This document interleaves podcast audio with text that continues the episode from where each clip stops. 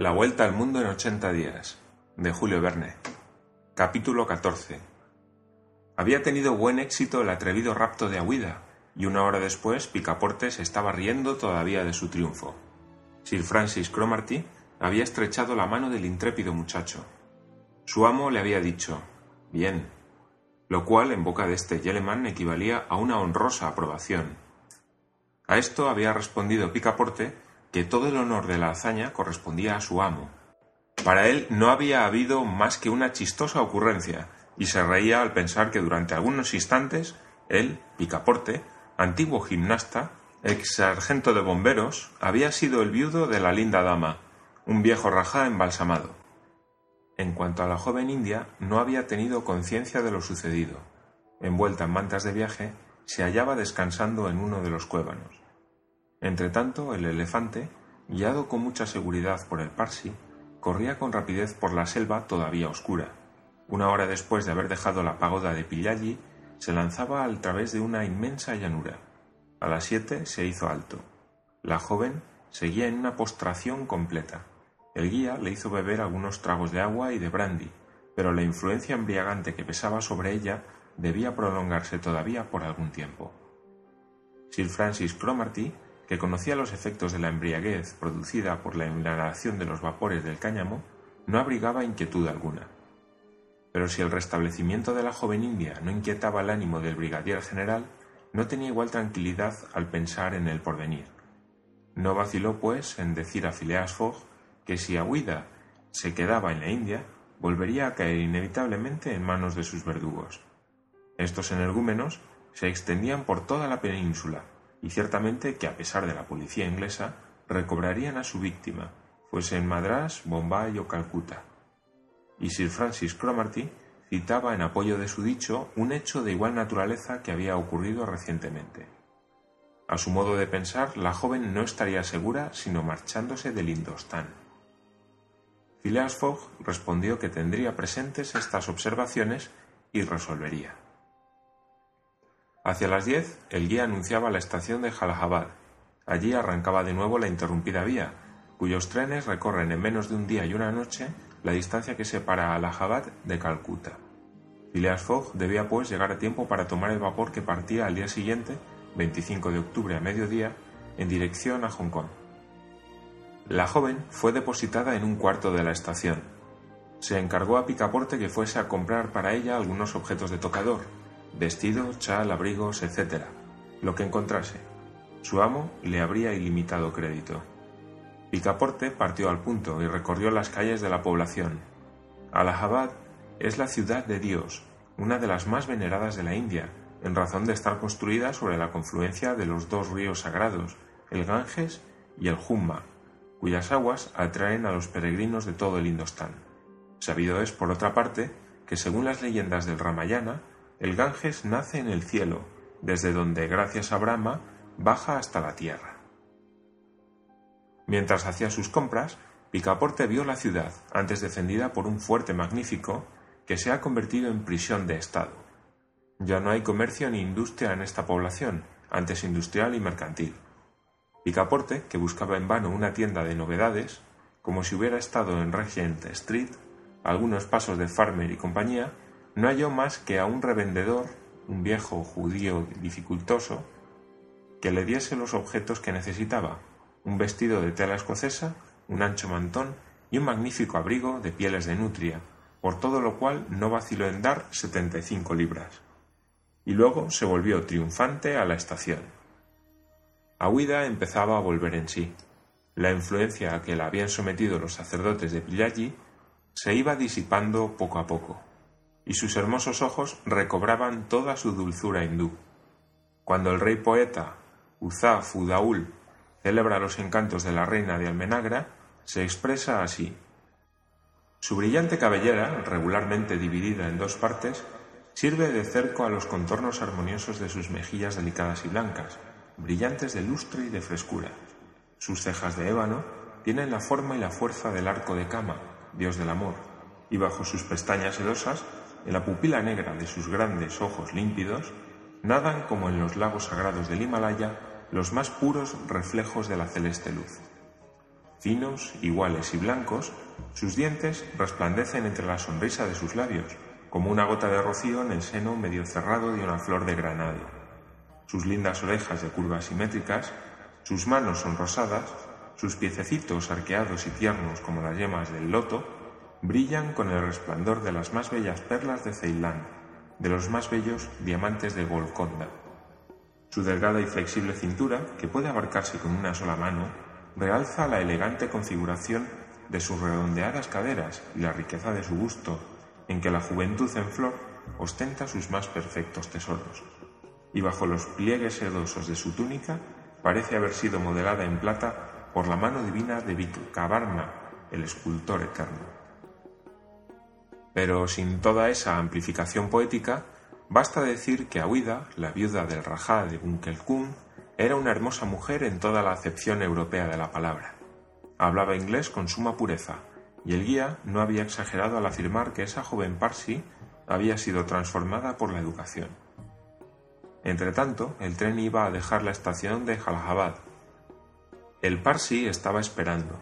Mr. Fogg le pagó lo convenido, sin darle un penique de más. Esto asombró algo a Picaporte, que sabía todo lo que debía su amo a la adhesión del guía. El Parsi había, en efecto, arriesgado voluntariamente la vida en el lance de Pillaji, y, sin más, y si más tarde los indios llegasen a saberlo, con dificultad se libraría de su venganza. Quedaba también por ventilar la cuestión de Kiuni. ¿Qué harían de un elefante que tan caro le había costado? Pero Phileas Fogg había adoptado ya una resolución. Parsi, dijo al guía, has sido servicial y adicto. He pagado tu servicio, pero no tu adhesión. ¿Quieres ese elefante? Es tuyo. Los ojos del guía brillaron. Es una fortuna lo que vuestro honor me da, exclamó. Acéptala, respondióle Mr. Fogg, y aún seré deudor tuyo. Enhorabuena, exclamó Picaporte. Toma, amigo mío. Kiuni es animal animoso y valiente. Y yendo hacia el elefante, le ofreció algunos terrones de azúcar, diciendo Toma, Kiuni, Toma, toma. El elefante exhaló algunos gruñidos de satisfacción y luego tomó a Picaporte por la cintura y lo levantó hasta la altura de su cabeza. Picaporte, sin asustarse, hizo una caricia al animal, que lo volvió a dejar suavemente en tierra, y al apretón de trompa del honrado Kiuni respondió un apretón de manos del honrado mozo. Algunos instantes después, Phileas Fogg, Sir Francis Cromarty y Picaporte instalados en un confortable vagón, cuyo mejor asiento iba ocupado por Aguida, corrían a todo vapor hacia Benarés. Ochenta millas, a lo sumo, separaban a esta ciudad de Jallahabad, las cuales se recorrieron en dos horas. Durante el trayecto, la joven recobró por entero los sentidos, quedando disipados los vapores embriagadores del Hang. ¿Cuál fue su asombro al encontrarse en el ferrocarril, en aquel compartimento vestida a la europea y en medio de viajeros que le eran completamente desconocidos. Principiaron sus compañeros prodigándole cuidados y reanimándola con algunas gotas de licor, y después el brigadier general le refirió lo ocurrido. Insistió sobre la decisión de Phileas Fogg, que no había vacilado en comprometer su vida para salvarla, y sobre el desenlace de la aventura debida a la audaz imaginación de Picaporte. Mr. Fogg dejó hablar sin decir una palabra. Picaporte, avergonzado, repetía que la cosa no merecía tanto.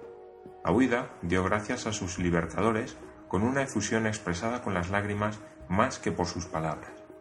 Sus hermosos ojos, mejor que sus labios, fueron los intérpretes de su reconocimiento. Y después, llevándola su pensamiento a las escenas del Suti y viendo sus miradas esa tierra indígena donde tantos peligros la amenazaban, fue acometida de un estremecimiento de terror. Phileas Fogg comprendió lo que pasaba en el ánimo de Aouida y para tranquilizarla le ofreció con mucha frialdad conducirla a Hong Kong, donde viviría hasta que este asunto se olvidase. Aouida aceptó la oferta con reconocimiento. Precisamente residía en Hong Kong uno de sus parientes, así como ella, y uno de los principales comerciantes de la ciudad, que es completamente inglesa, aun cuando se halla en las costas de China.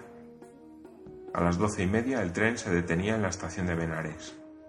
Las leyendas brahmánicas afirman que esta ciudad ocupa el sitio de la Vetusta Casi, que estaba antiguamente suspendida en el espacio entre el cenit y el nadir, como la tumba de Mahoma. Pero en la época actual, más positiva, Benares, la Atenas de la India, según los orientalistas, descansaba prosaicamente sobre el suelo, y Picaporte pudo por un momento entrever sus casas de ladrillo y sus chozas de cañizos, que le dan un aspecto absolutamente desairado sin color local alguno. Allí debía detenerse Sir Francis Cromarty. Las tropas con las cuales tenía que reunirse estaban acampadas algunas millas al norte. El brigadier general se despidió de Phileas Fogg, deseándole todo el éxito posible y expresando el voto de que repitiese el viaje de un modo menos original y más provechoso. Mr. Fogg estrechó ligeramente los dedos de su compañero. Los cumplidos de Aouida fueron más afectuosos. Nunca olvidaría ella lo que debía a Sir Francis Cromarty. En cuanto a Picaporte, fue honrado con un buen apretón de manos por parte del brigadier general. Conmovido, le preguntó cuándo podría prestarle algún servicio. Después se separaron.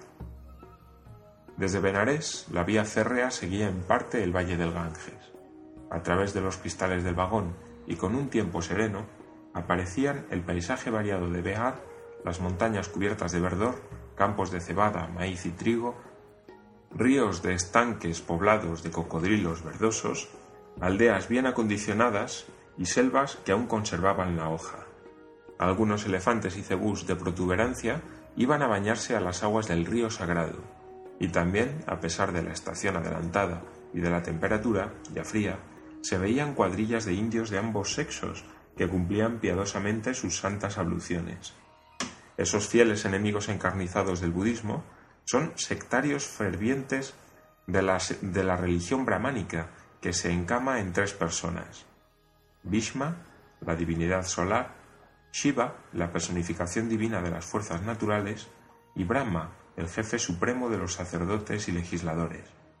Pero con qué ojo Brahma, Shiva y Vishna debían considerar a esa India, ahora britanizada, cuando algún barco de vapor pasaba silbando y turbaba las aguas consagradas del Ganges, espantando a las gaviotas que revoloteaban en la superficie, a las tortugas que pululaban en sus orillas y a los devotos tendidos a lo largo de sus márgenes. Todo este panorama desfiló como un relámpago y con frecuencia una nube de vapor blanco ocultó sus pormenores. Apenas pudieron los viajeros entrever el fuerte de Chunar, a veinte millas al sur de Panecepur, y sus importantes fábricas de agua de rosa, el sepulcro de Lord Cornwallis, que se eleva sobre la orilla izquierda del Ganges, la ciudad fortificada de Buxar, Utna, gran población industrial y mercantil, donde existe el principal mercado del opio de la India.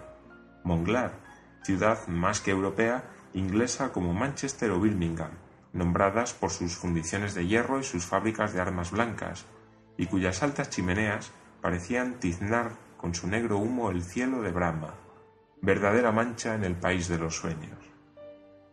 Después llegó la noche, y en medio de los rugidos de los tigres, osos y lobos que huían ante la locomotora, el tren pasó a toda velocidad y no se vio nada ya de las maravillas de Bengala, ni Golconda, ni las ruinas de Gour, ni Mohunushehadabad, que antes fue capital, ni Burdwan, ni Hougli, ni Chandemagor, ese punto francés del territorio indio donde se hubiera engreído Picaporte al ver ondear la bandera de su patria. Por último, a las siete de la mañana, llegaron a Calcuta, el vapor que salía para Hong Kong no levaba el áncora hasta mediodía. Según su itinerario, debía llegar a la capital de las Indias el 25 de octubre, 23 días después de haber salido de Londres, y llegaba el día fijado. No tenía, pues, ni adelanto ni atraso. Desgraciadamente, los días ganados entre Londres y Bombay quedaban perdidos, del modo que se sabe, en la travesía de la península indostánica. Pero es de suponer que Phileas Fogg no lo sentía.